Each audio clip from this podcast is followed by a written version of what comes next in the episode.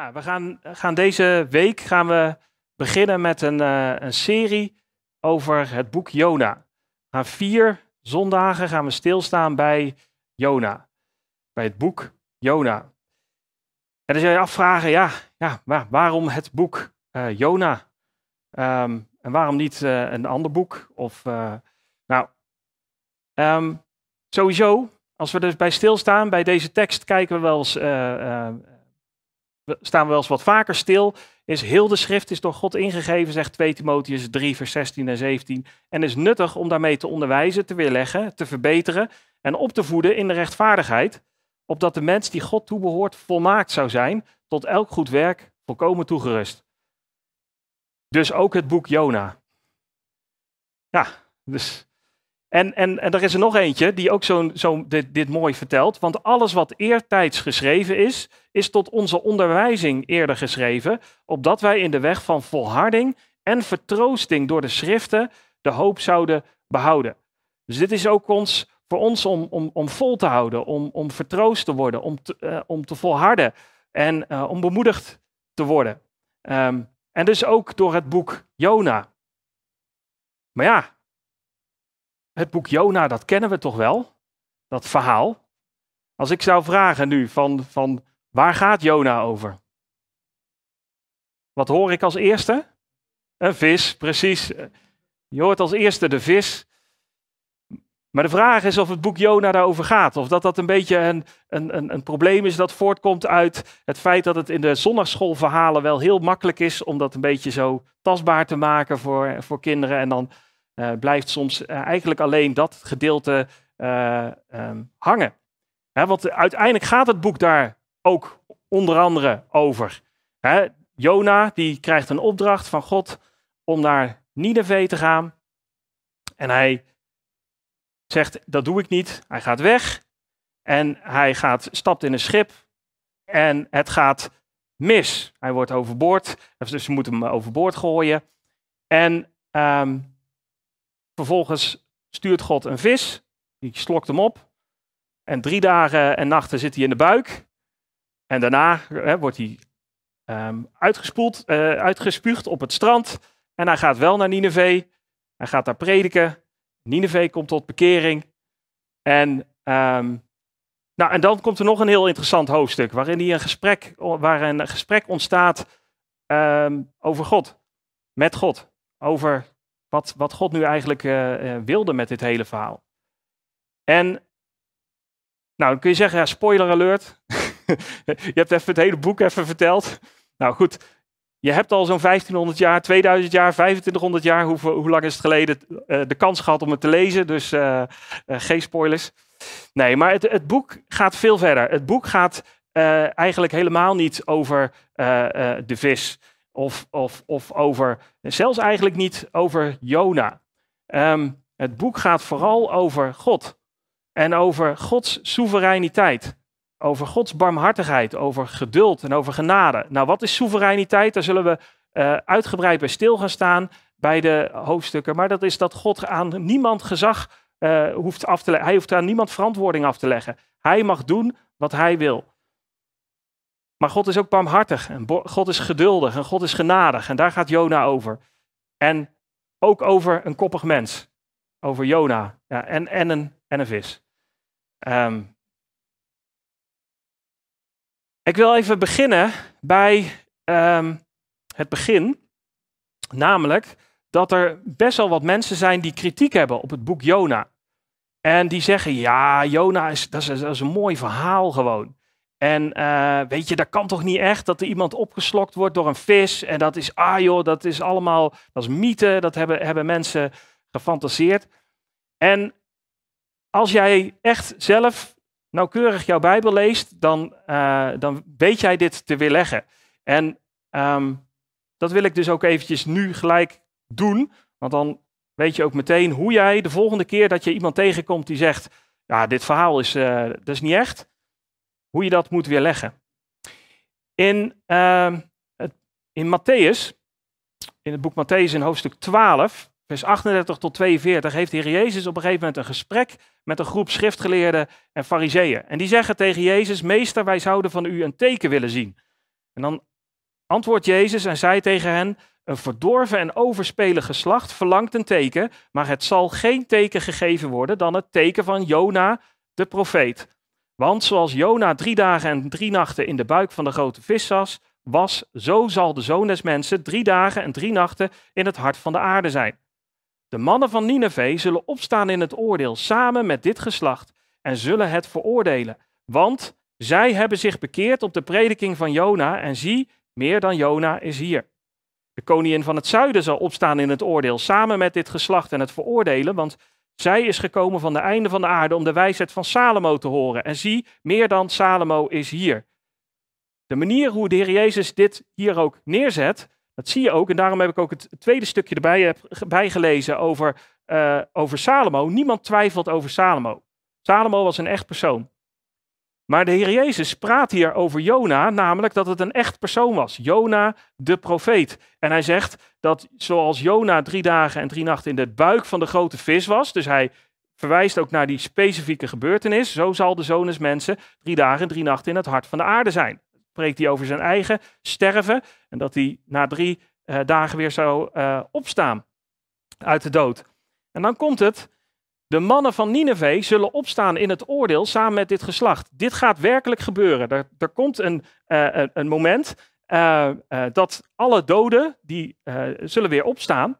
En deze mannen van Nineveh, waarvan we weten, hè, die, die zich bekeerd hebben op de prediking van Jona, die zullen opstaan en die zullen oordelen. Die zullen het veroordelen, want zij hebben zich bekeerd op de prediking van Jona. En dan zegt de Heer Jezus, zie, meer dan Jona is hier. Wij zullen die mannen van Nineveh tegen gaan komen in de hemel. In ieder geval als jij een kind van God bent. Dus het is echt, de Heer Jezus spreekt hier over, over echte mensen die tot geloof zijn gekomen door de prediking van een echte profeet die in een echte vis heeft gezeten. Ik kan er niks anders van maken. Um, je hoeft mijn woord niet te geloven. Geloof gewoon het woord van de Heer Jezus. Dus ja, Jona was echt, de vis was echt en Nineveh was echt.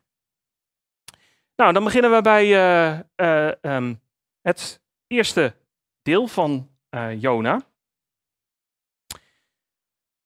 Um, hoofdstuk 1, vers 1. Het woord van de Heere kwam tot Jona, de zoon van Amittai. Sta op, ga naar de grote stad Nineveh en predik tegen haar, want hun kwaad is opgestegen voor mijn aangezicht. Ook dit sluit aan bij het feit dat Jona werkelijk een persoon was. De zoon van Amittai. Dat vinden we op een andere plek ook terug. Namelijk in 2 Koningen 14. Daar wordt ook gesproken over Jona, die een, een, een profetie moest uitspreken. En daar wordt hij ook nog genoemd um, Gods dienaar. En dan Jona, de zoon van Amittai, de profeet uit Gad Ever. Dus wij weten ook nog waar die woonde. Ergens in een plaatsje in het uh, noorden van uh, Israël, in Galilea. Um, dus, nou goed, en, het, en het, het boek begint hier zo. Ik zal later ook nog wel wat meer stilstaan bij een aantal aspecten. Ik kan niet, uh, het is heel lastig. Dit, dit boek is zo ontzettend mooi, zo rijk, er zit zoveel in. Ik, ik moet echt proberen om um, nou, zoveel mogelijk structuur erin te houden, zodat we het begrijpen met z'n allen. En uh, uh, waarschijnlijk zal ik verderop in de prekenserie nog op, op bepaalde stukken gaan terugkomen waar ik nu misschien wat overheen stap. Um, maar goed, ik ga wel proberen vers voor vers er doorheen te gaan. Maar er zit zoveel rijkdom in uh, dit, dit boek verborgen. Maar goed, we zien dus een, een, een profeet uit Gathever. En het woord van de Heer kwam tot Jona en hij zei, sta op, ga naar de grote stad Nineveh en predik tegen haar, want hun kwaad is opgestegen voor mijn aangezicht. Nou, nu hebben we ook gelijk even een, een, een, een plaatje, een beeld van waar speelt dit boek eigenlijk zich af? Wanneer speelt zich dit eigenlijk af? Ik heb hier even een tijdlijn gemaakt. Um, ongeveer 2000 voor Christus leefde Abraham, ongeveer 1500 voor Christus Mozes, ongeveer 1000 voor Christus David. En dan krijgen we een, een, een aantal koningen. En dan hebben we koning Jerobiam II, die uh, regeert ongeveer tussen 780 uh, en 750. En Jona zit daar, uh, leeft zeg maar in die, peri in die periode. Ehm, wat ik hier daarna, daarna, ook nog even op heb gezet is 612 voor Christus. Dus een, zeg maar ruim 100 jaar later valt Nineveh uiteindelijk toch. Dus we weten dat hè, dus op basis van de prediking van Jona zich, ze zich bekeren. Maar uiteindelijk gaat het toch weer bergafwaarts met die hele club daar. En verwoest uh, laat God het verwoesten. Nou, waar, waar zitten we ergens op de landkaart? dit is, dit, is Israël. En ehm, zo'n zo'n zo'n 600, 700 kilometer daarboven zit Nineveh. Um, volgens mij ligt dat op het, in het huidige Irak. Um, en nou, dat, dat was een heel groot, dat was het onderdeel van het Assyrische Rijk. Het is een, op een gegeven moment zelfs het, de hoofdstad geweest van het Assyrische Rijk. En dat was een rijk dat zich steeds verder aan het uitbreiden was. En het waren hele nare mensen. Het, waren, het, was echt, en, en Israël had daar echt last van. Ze vielen constant aan en ze, ze, ze zeker in de noordelijke gedeeltes uh, was daar uh, gerommel mee. En um, het waren dus gewoon vijanden van Israël. En later in de, ergens in de, in de koningen zie je ook daar dat, dat, dat verschillende dat koningen zeg maar, van Israël en Juda proberen uh, deals te sluiten met, met, met die uh, van Assyrië om, om te verzorgen van dat, dat, ze, dat ze niet aangevallen werden. Um, maar in, in, deze, in, in, in dat uh, verhaal zeg maar, moet je een beetje dit verhaal kijken. Van, nou, je, je, hebt hier een heel klein Israël en je hebt een heel groot Assyrisch Rijk. En, en dat waren hele nare mensen. En, en, en Jona wordt naar Nineveh gestuurd. Het wordt ook de grote stad Nineveh genoemd. En dat was ook een serieus grote stad. Want dit is een, een poort die is overgebleven uit die tijd. In ieder geval, dat, dat vermoeden ze, die hebben ze uh, teruggedateerd naar die tijd. En ze vermoeden dat dit onderdeel geweest is van de muur die rondom Nineveh stond. Nou, dat is wel een serieus poortje. Um, helaas heeft ISIS dit recentelijk opgeblazen. ISIS heeft, uh, toen ze de islamitische staat proberen te, te vestigen daar in die regio, hebben ze heel veel uh, nou, ja, bepaalde uh, reliquieën die, waar, waar, waar mensen ja, naar opkeken omdat ze terugverwezen naar de oude tijd, hebben ze opgeblazen vanuit, vanuit allerlei motieven. Waaronder ook het graf van Jona hebben ze ook opgeblazen. We weten helemaal niet of dat het graf van Jona was, maar zo werd het wel vereerd door de mensen daar in, die, in dat, dat gebied. Goed, een serieus grote stad dus. En um, de Bijbel zegt hier nog meer, want hij zegt, want hun kwaad is opgestegen voor mijn aangezicht. Dat, dat klinkt alsof God sommig kwaad niet ziet of zo. Dat, dat is niet zo. God, we zien op andere plekken in de Bijbel dat God wel degelijk alles ziet. Um, maar dit is een term die, die, die vaker gebruikt wordt in de Bijbel voor het, het, het, dat, dat God zegt, en nu is de maat vol. En nu, nu is het klaar. Dit is, dit is zo, dit is, dit, ik ben er, ik ben er helemaal klaar mee. Uh, we zien dit ook onder andere terugkomen bij Sodom en Gomorra. Uh, zie je ook dat er een kwaad was opgestegen voor het aangezicht van God. Um, nou, hun kwaad, dat is ook echt niet overdreven. Um, we, we, zien een aantal keer, we zien ze uh, terugkomen in de Bijbel. onder andere de, de belegering en verovering van, het, van de stad Lachis. Vind je terug in 2 Koningen 18. En er zijn ook kleitabletten gevonden.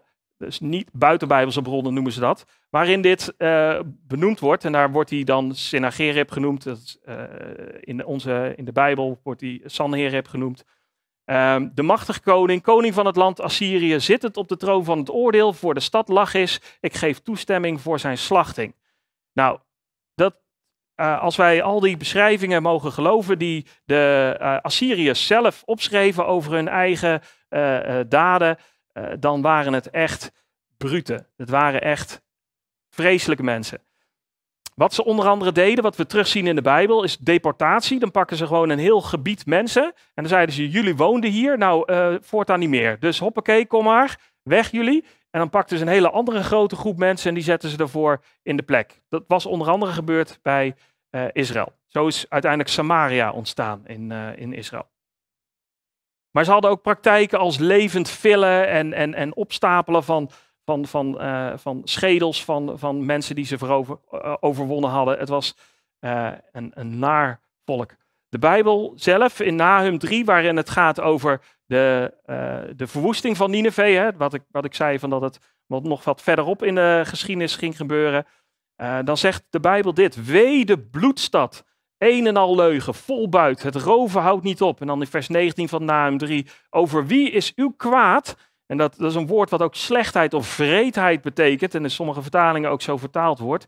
Niet voortdurend heen gekomen. Dus het is, het is echt een vreselijke, een vreselijk volk dat op een, op een, op een brute wijze andere volken overheerste en, en, en wilde dat zij uh, ja, uh, zeg maar, moesten gaan gehoorzamen aan hun.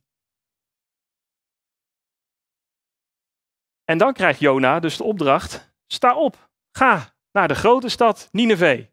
Ga naar je grote vijand. En ga tegen hun prediken. Want hun kwaad is opgestegen naar, voor mijn aangezicht. Nou, als je dat weet, dan is eigenlijk vers 3. Maar Jona stond op om naar Tarsis te vluchten, weg van het aangezicht van de Heere. Misschien niet zo raar. Misschien begrijpen we Jona dan wat beter. Hij daalde af naar Javo, of ook wel Joppa, en vond een schip dat naar Tarsis ging. Hij betaalde de prijs voor de overtocht en ging aan boord om met hem mee te gaan naar Tarsis, weg van het aangezicht van de Heere. Jona die denkt, toedeledokie, dit ga ik niet doen. En, en dit is ook echt werkelijk wat er gebeurt, want we zien hier wel staan van weg van het aangezicht van de Heere, maar uh, waar het werkelijk om draait, is, en dat zullen we later in de prekenserie ook zien, is dat Jona zijn verantwoordelijkheid ontvlucht. Jona, gaat, weet prima dat hij God niet kan ontvluchten. Jona weet prima, onder andere zo'n tekst in, in Psalm 139. Waar kan ik uw geest ontgaan? Waar uw aangezicht ontvluchten? Al steeg ik op naar de hemel, u bent daar, zei David. Of legde ik mij neer in de hel, zie, u bent daar. Nam ik vleugels van de dageraad, woonde ik aan het einde van de zee. Ook daar zou uw hand mij leiden en uw rechterhand mij vasthouden. Ik, ik denk dat Jona dit wel degelijk wist. Maar wat hij doet, is hij rent weg voor zijn verantwoordelijkheid als profeet. God had hem geroepen als profeet. En, hij had een, hè, en dan moest hij de, de, de boodschap van God brengen aan de mensen. Nou, hij, hij, vond het prima om de boodschap op een gegeven moment te brengen aan het volk Israël. daar, daar, hadden we net gezien in, in, in Koningen dat hij, een, daar wordt hij even als bijlijn genoemd, dat, dat Jona daar profiteerde. Maar nu wilde God hem sturen naar zijn vijand, naar zijn grote vijand. En, en, en dan, dan denkt Jona, dat ga ik niet doen. Dan ben ik maar even geen profeet meer. Toeledoki. En wat je dus ziet, is dat hij iets doet wat, wat, wat we natuurlijk helemaal niet moeten doen. Wegrennen bij God. Dat moeten we helemaal niet doen. Hoe zou het moeten zijn, is wat, wat Spreuken 18 bijvoorbeeld zegt. De naam van de Heer is een sterke toren. Een rechtvaardige snelt daarheen en wordt in een veilige vesting gezet. Het is juist de bedoeling dat in welke omstandigheden we ook zijn, we naar God moeten toerennen. En dat had Jona ook moeten doen. Jona had, ook al wist hij dat het moeilijk was, ook al wist hij van ja, ik moet nu naar de vijand toe, en ik moet de vijand gaan vertellen wat er gaat gebeuren met hun stad. Ook al wist hij dat allemaal, moest hij, had hij moeten zeggen tegen de Heer God, Heer God, dit vind ik een hele moeilijke. En toch ga ik het doen. Dan had hij naar God toe mogen gaan. Dan had hij, uh, uh, dat, dat was eigenlijk geweest hoe hij het had moeten aanpakken. Maar Jona deed dat niet. En daar had hij een goede reden voor. En daar zullen we later dus uh, achter komen. Maar hij haatte die mensen. Hij gunde het, ja, hij gunde hun de verwoesting eigenlijk. Dus hij zegt eigenlijk van ja, ik uh, ga, maar een, uh, ga maar een ander sturen. Wat er gebeurde is, hij had een grote opdracht gekregen, die kreeg hij. En wat hij deed, hij ging naar Joppa en hij ging waarschijnlijk die kant op. Ze vermoeden dat daar ergens Tarsus over zee uh, lag. ongeveer 2000 kilometer de andere kant op dan dat God hem eigenlijk wilde hebben hier in Nineveh. En menselijk gedacht is dat wel een tactische. Van, dan blijft, hè, dan, dan, als, als ik daar maar ben, als ik maar ver weg ben, dan kan God mij ook niet gebruiken om, om die mensen uh, daar het, uh, de goede boodschap te brengen van, uh, van, van de verwoesting. Want we zien later ook dat hij bang was dat ze tot bekering zouden komen. En dat, dat gunde hij ze niet. Nou, Jona kreeg een grote opdracht, maar ik heb hier eigenlijk al meteen ook de vraag gesteld. Jona liep weg voor zijn verantwoordelijkheid, maar wij hebben ook een opdracht gekregen. We hebben de opdracht gekregen om het evangelie te brengen aan alle volken. En luisteren wij daarnaar? Luister ik daarnaar? Luister jij daarnaar? Naar die, naar die opdracht van God. Want we weten dat dit onze opdracht is. Jezus kwam naar de discipelen toe vlak voordat hij wegging en zei: Mij is gegeven alle macht in de hemel en op de aarde. Ga dan heen, onderwijs al de volken en doop het in de naam van de Vader en van de Zoon en van de Heilige Geest, hun lerend alles wat ik u geboden heb in acht te nemen. En zie, ik ben met u al de dagen tot de voleinding van de wereld. Amen. Die opdracht hebben wij. Ga erop uit om het evangelie te brengen aan alle mensen. Nee, in Petrus 2, vers 9 zien we het ook terug. Maar u bent een uitverkoren geslacht, een koninklijk priesterschap, een heilig volk, een volk dat God zich tot zijn eigendom maakte.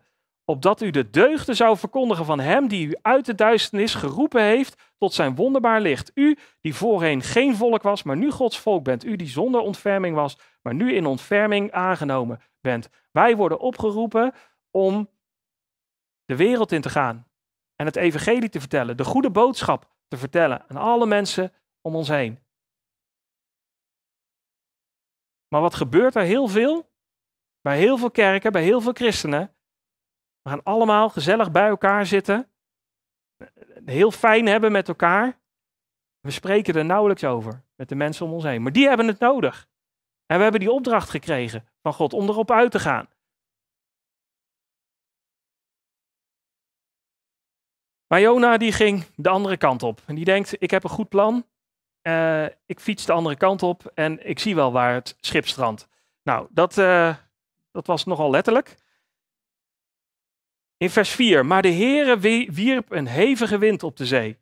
Duidelijk, de Heere was er niet mee eens wat Jona aan het doen was. Er ontstond een zware storm op de zee, zodat het schip dreigde te breken. Toen werden de zeelieden bevreesd en zij riepen ieder tot zijn God. Dit waren uh, mensen, die, die, dit waren duidelijk heidenen, die meerdere, die zo te zien, uh, meerdere goden hadden. En in iedereen begint maar gewoon te bidden.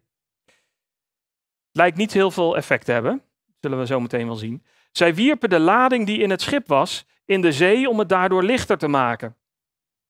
Maar Jona was afgedaald in het ruim van het schip, was gaan liggen en was in een diepe slaap gevallen. Het is echt bizar. Jona, die gaat gewoon een tukkie doen.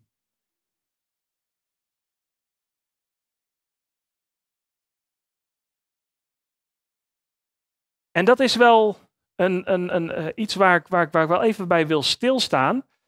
Wat kan gebeuren in ons leven op het moment dat wij de opdracht van God, op het moment dat wij de wil van God kennen, maar ervoor kiezen om het niet te doen, dan kun je toch een valse rust kennen. Je kunt toch een valse vrede kennen. Zoals Jona nu gewoon lekker ligt te slapen terwijl er een grote storm om me heen woedt. Er zijn, we hebben best wel wat opdrachten gekregen van God uh, in de Bijbel. Aan gelovigen, aan christenen. Eén daarvan is bijvoorbeeld dat we geen ongelovige partner moeten hebben. Niet een ongelovige man of vrouw moeten trouwen. In 2 Korinthe 6, vers 14. Maar heb ik al best wel wat mensen ontmoet die zeggen: ja, maar dat geldt toch niet voor mij? Deze, deze jongen, die is zo bijzonder. Dat, dat, ik, ik weet zeker dat God die op mijn pad heeft gebracht. En weet je, ik heb ervoor gebeden en ik heb er rust voor gekregen. Ik heb er vrede mee gekregen. Er zijn mensen die zeggen van ja, weet je, geen seks voor het huwelijk. Dat, dat wordt, wordt heel duidelijk in de Bijbel. Dat seks binnen het huwelijk hoort. Ja, moet je niet zo zien. Niet zo ingewikkeld over doen. Weet je, het is, het is goed zo. Wij horen bij elkaar. Straks gaan we trouwen. Dat is toch prima? Of mensen die zeggen, en wij hebben de opdracht gekregen van God om te verlangen naar het woord van God als een pasgeboren baby naar melk verlangt. we hebben, we hebben de opdracht om, om het woord te lezen, omdat het ook ons, ons leven reinigt. Maar zeggen sommige mensen, ik heb het woord niet nodig. Ik heb ze ontmoet, christenen die zeggen, ja, ik heb het woord niet nodig. En ze zeggen, het gaat prima met mij. Nou, zo zijn er meer dingen. Je ouders gehoorzamen, eren in de heren. De onderlinge bijeenkomsten niet nalaten. In orde maken met mensen waar je tegen gezondigd hebt. En de grote opdracht gehoorzamen. Er zijn zoveel mensen die zeggen: Ik doe dit niet omdat. Dan komen er soms hele mooie argumenten, hele mooie redenen. Waaronder soms deze: Ik heb ervoor gebeden en ik heb er vrede mee. Maar het probleem is: dit is een valse vrede. Net zoals Jona een valse rust had. Hij lag daar lekker te slapen, maar het was goed mis in zijn leven. En het was goed mis wat hij aan het doen was. En de Bijbel zegt: arglistig is het hart, boven alles. Ja, ongeneeslijk is het. Wie zal het kennen? Wij, de, de mensen, de ongelovigen zeggen altijd: je moet je hart achterna. Nou, nee, dat moeten we niet. Wij moeten God achterna. Maar echte vrede komt van boven. En dan zegt David, of zegt de psalmist, zegt dit in Psalm 119, vers 112. Ik heb mijn hart geneigd om overeenkomstig uw verordeningen te handelen, voor eeuwig tot het einde toe. Dus hij zegt, ik kies ervoor om mijn hart zodanig, om, om hè, de, de plek waar ik al mijn keuzes maak, om die zo, waar mijn gevoelens zitten, om, dat te, te, te, te onderwerpen aan wat God zegt in zijn woord, voor eeuwig, tot het einde toe. Dat is onze, hoe onze houding zou moeten zijn. En dan zegt hij in Psalm 119, vers 165: Wie uw wet liefhebben, hebben diepe vrede. Voor hen ligt geen struikelblok. Als wij zeggen: Ik kies ervoor om het woord van God te gehoorzamen, wat er ook staat, wat God ook van me vraagt, dan kennen we echte, diepe vrede. Dat is geen valse vrede, dat is echte vrede. Maar dat kunnen we ook toetsen, want dan kunnen we kijken, is ons leven in overeenstemming met het woord van God? En als dat dan is, dan mogen we ook die diepe vrede, mogen we ook weten van die komt van God af. Maar we zitten nog steeds met die diepe zee, met die, met die, met die, storm, met die storm op de zee, met eh, Jona in die diepe slaap. En wat je ziet is dat Jona het eigenlijk allemaal niet meer zoveel kon schelen. Zijn zonde, de omstandigheden, hij ging gewoon slapen. En dat, dit verbaasde zelfs de kapitein. In vers 6 zie je dat die kapitein bij hem kwam te zeggen: Hoe kun je zo diep in slaap zijn? En ik weet niet of, of jij ook wel eens naar, je, naar christenen om je, om je heen kijkt en dat je wel eens afvraagt: Hoe kun je zo in slaap gevallen zijn? Hoe kun je nou zo met de Bijbel dicht te leven en jezelf een christen noemen? Hoe kun je nou zo liggen te slapen. We hebben de opdracht in Romeinen 12, vers 11. Wees niet traag wat uw inzet betreft. Wees vurig van geest. Dien de Heer. Jongens, we moeten vol ervoor gaan. En niet zoals Jona in, in, in, in, in, in een schip gaan liggen, lekker te slapen op de verkeerde route. Op een plek waar God ons niet wil hebben. Dan komt dus die kapitein, die komt bij hem en zegt, zei tegen hem in vers 6, hoe kunt u zo diep in slaap zijn? Sta op, roep uw God aan. Misschien zal die God aan ons denken, dat wij niet vergaan. Dit, dit, waren mensen die vonden het prima om allemaal verschillende goden te hebben. En hij zegt, nou roep die, jouw God maar aan. Misschien doet hij wat, want onze goden die doen niks. Dat is ook niet raar, want God had die storm uh, uh, bewerkt. Maar wat je ziet gebeuren is hier dat opvallend is wat hier niet staat in de tekst. We vinden hier niet dat Jona vervolgens gaat bidden. Jona is gewoon compleet de kracht van gebed verloren. Hij gaat niet bidden, want hij weet dat als hij nu naar God toe gaat, dat hij wat uit te leggen heeft aan God. Van waarom zit je hier op dat schip? Wat is hier aan de hand? Hij weet het. Hij weet. En dat is het probleem van zonde.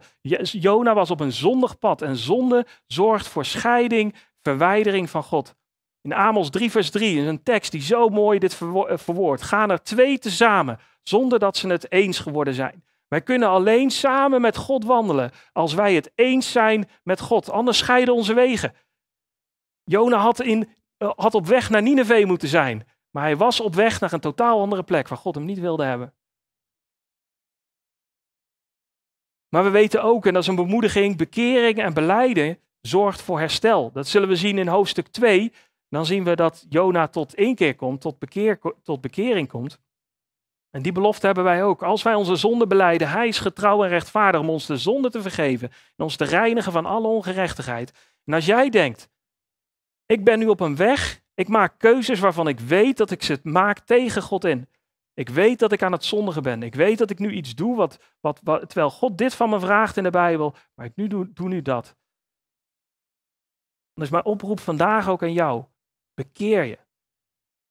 Bekeer je, beleid je zonde en je ontvangt vergeving van je zonde en, God reinigt je. Laat het niet zo ver komen zoals bij Jona, want God gaat nog eventjes door. Het is nu nog niet klaar. En de, de, je, je kunt je best wel afvragen wat er gebeurd zou zijn als, als Jona nu wel gewoon op zijn knieën was gegaan. Nou, daarop zeiden de mannen tegen elkaar, want kennelijk zegt, doet Jona dus niks, kennelijk gaat Jona niet bidden. Daarop zeiden de mannen tegen elkaar: Kom, laten we het lot werpen, zodat wij weten door wie dit onheil ons overkomt. Nou, een, een bekend verschijnsel in die tijd, wat ze dan doen, is uh, nou ja, of een, uh, ja, een, een, een, rietje neergooien of, of een dobbelsteen of wat dan ook. Wat, wat mensen ook gebruikten in die tijd om, om dat te doen. Maar ze gingen het toeval gebruiken om iemand aan te wijzen die dan schuldig was. En ze wierpen het lot en het lot viel op Jona. Toen zeiden zij tegen hem: Vertel ons toch door wie dit onheil ons overkomt. Wat is uw werk? Waar komt u vandaan? Wat is uw land en van welk volk bent u? Nu wordt het interessant, denken ze. Hij, hij heeft het gedaan. Wat is dit? Nou, wat, wat mooi is, hè, het lot viel op Jona. Dan kun je zeggen, ja, is wel heel toevallig, hè? Ja, maar toeval, ik, ik, ik geloof eerlijk gezegd, er zijn wel eens mensen die zeggen, ja, toeval is, is waar God besluit om anoniem te blijven. Ehm, is, God heeft alles in zijn hand. En, en de Bijbel zegt dit, Spreuken 16, vers 33. Het lot wordt in de schoot geworpen, maar elke beslissing daardoor komt van de Heer. Ik geloof dat God alles in zijn hand heeft. Maar, dit is geen oproep om ook maar bij elke keuze die je gaat maken, oh wacht even, even een dobbelsteentje gooien. Even kijken hoor, wat God zegt. Uh, is dit links of is dit rechts? Dat is niet de bedoeling. De Bijbel roept ons op, ja, uw getuigenissen zijn mijn bron van blijdschap, zij zijn mijn raadgevers. Gods woord is onze raadgever. En in Psalm 119, vers 105, uw woord is een lamp voor mijn voet en een licht op mijn pad. Dat is wat we nodig hebben. Gewoon kijken, wat zegt Gods woord?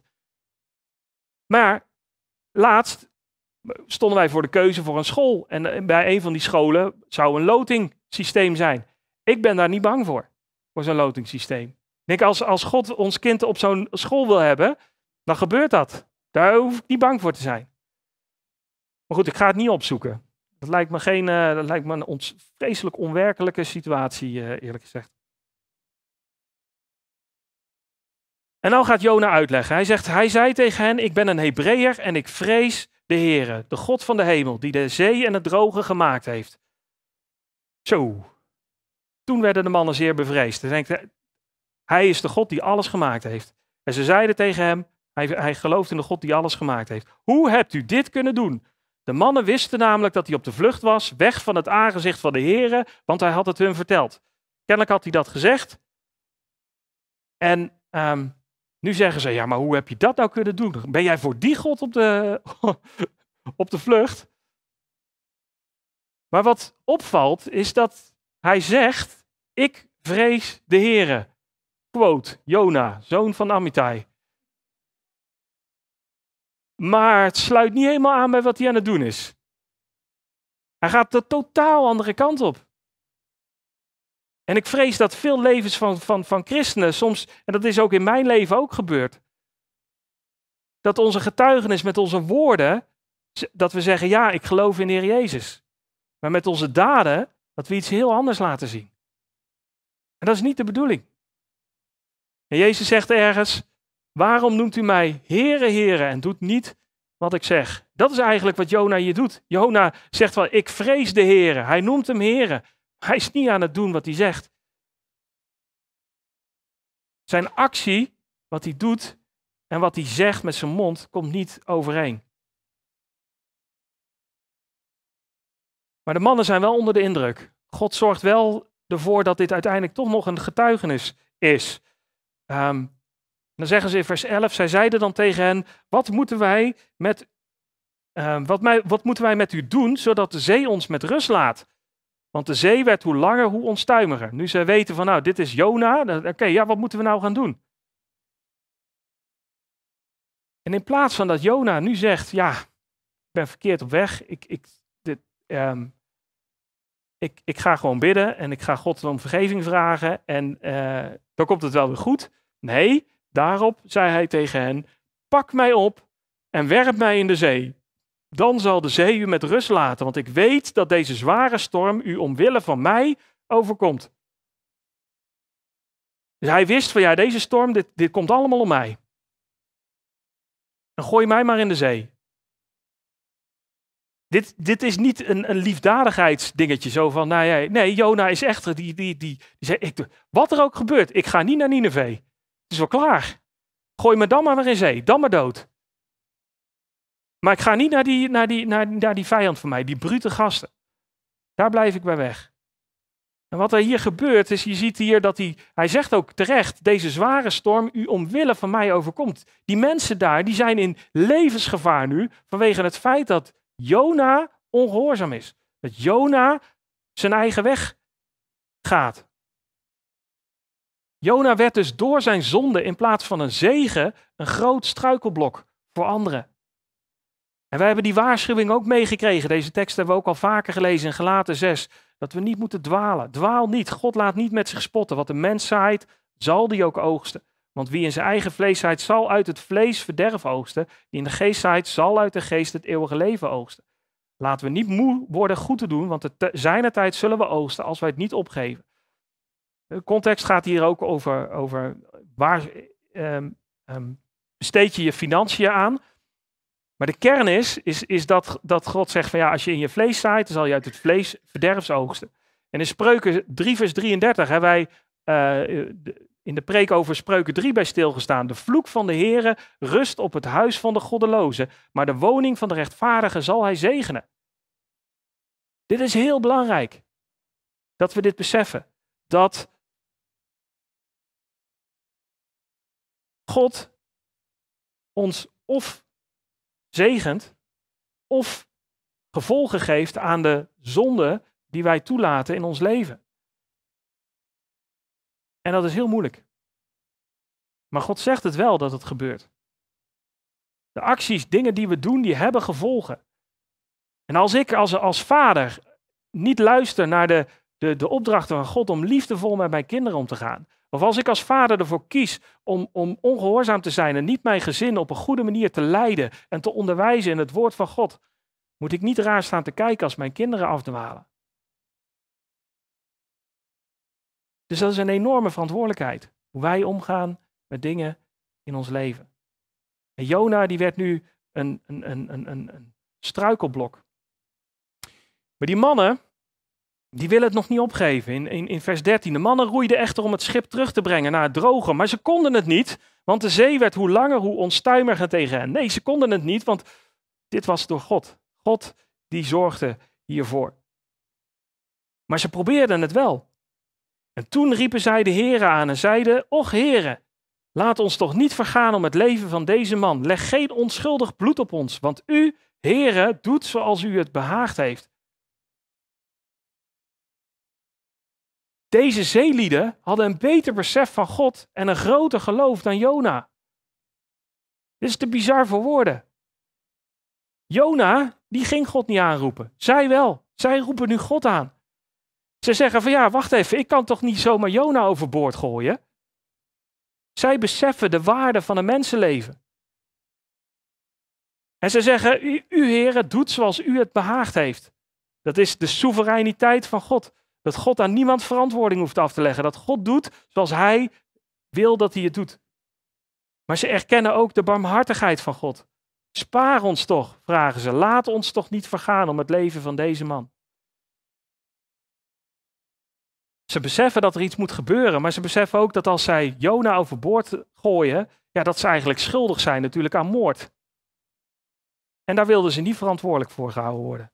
Maar dit bidden ze tot God En dan staat er vervolgens, daarop pakten zij Jona op en wierpen hem in de zee.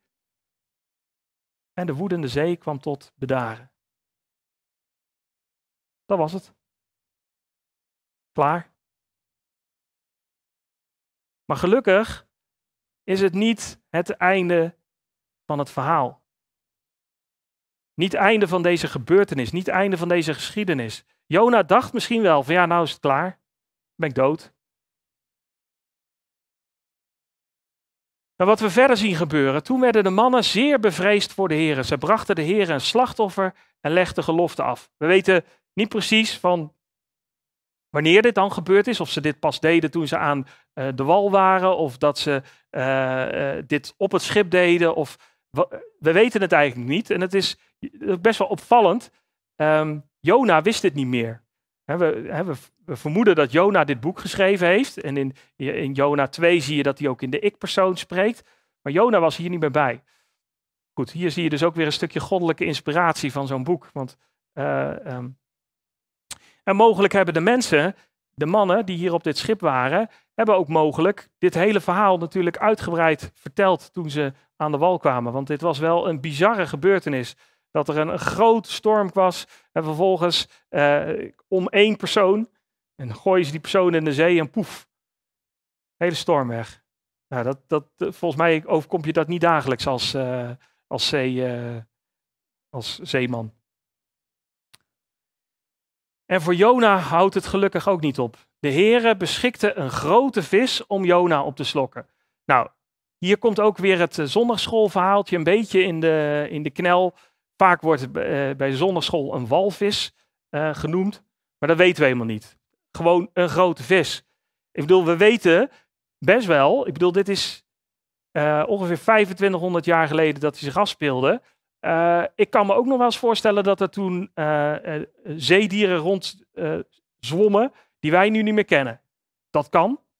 Um, maar wat ik zeker weet is dat dit waar is en dat God een vis aanwees. Het woord beschikken kan ook, betekent ook wel voorbereiden of aanwijzen. God had gezegd tegen die vis, en nou moet jij dit gaan doen. Jij moet Jona op gaan slokken. Um, en het verhaal verder. En daar gaan we de volgende weken mee verder. We gaan hier nog verder naar kijken van, ja maar waarom was dit nu het geval? En wat gebeurt er nu met Jona? En, en wat gebeurt er nu met Nineveh? En, en, en waarom heeft God dit ook zo laten opschrijven in de uh, Bijbel? Dus laten we ook, ja, nogmaals nadenken over het feit van hoe zit het in ons eigen leven? Zijn we bezig met die grote opdracht? Zijn we bezig met het luisteren naar Gods wil? En, en, en, en, en volgen we echt zijn weg? Of zijn we stiekem, of veel publiekelijk, bezig met ongehoorzaam te zijn in ons leven? En, en, en, en zijn we op een weg waarvan uh, we weten dat het niet goed afloopt, omdat God juist wil dat we Hem volgen. En als we Hem volgen, dat is de juiste weg. En God gaat Jona bij zijn kladden pakken. Is hij nu mee bezig en gaat hem weer de goede weg opbrengen, gelukkig. En ik, uh, ik bid dat het ook in uh, onze levens mag zijn. Ook als mensen zeggen van ja, ik ben afgeweken. Bekeer je, beleid het en, en, en uh, ga weer door met God. God is een barmhartig en genadig God. Zullen we bidden. Vader in de hemel, Heer, dank u voor dit boek. Dank u wel voor ja, zelfs het, het, ook het negatieve voorbeeld wat Jona hier geeft. We kunnen hier veel van leren. U heeft het toegestaan, u heeft ingegrepen, u heeft niet Jona afgeschreven, u bent met hem doorgegaan. Omdat u een plan had met Jona en met Nineveh. Heer, en we u ook dat u zoveel geduld ook met ons heeft. Hoe vaak heb heb ik niet dingen gedaan waarvan, waarvan als ik daarnaar kijk, dat ik denk van ja, had het maar gewoon opgegeven met mij. Maar u heeft dat niet gedaan en u bent met me doorgegaan en u gaat door. En ik weet dat er bij ons velen ook zullen zijn die het zo zullen ervaren, Heer, dat ze vastgegrepen zijn door God en dat, dat, dat, dat u ze weer het goede pad heeft getrokken. Heer, en we bidden u ook voor, voor iedereen waarbij dat nog niet gebeurd is. Heer, Heer, doe dit. Wilt u hen vastpakken en weer naar u toetrekken, dat ze weer met u mogen gaan wandelen, Heer. Dat er weer zegen mag komen ook in de levens van, van de mensen, Heer. Heer, dank u wel voor, nogmaals voor uw woord, voor de bemoedigingen die we eruit mogen krijgen. Dank u voor uw barmhartigheid. Dank u voor het feit dat u soeverein bent en alles in uw hand heeft, Heer. Dat u onze grote, heilige God bent. Wij mogen weten dat u alles gemaakt heeft. Wat een rust en wat een, wat een bescherming is dat, Heer. Dank u wel daarvoor. Prijs uw grote naam. In Jezus' naam. Amen.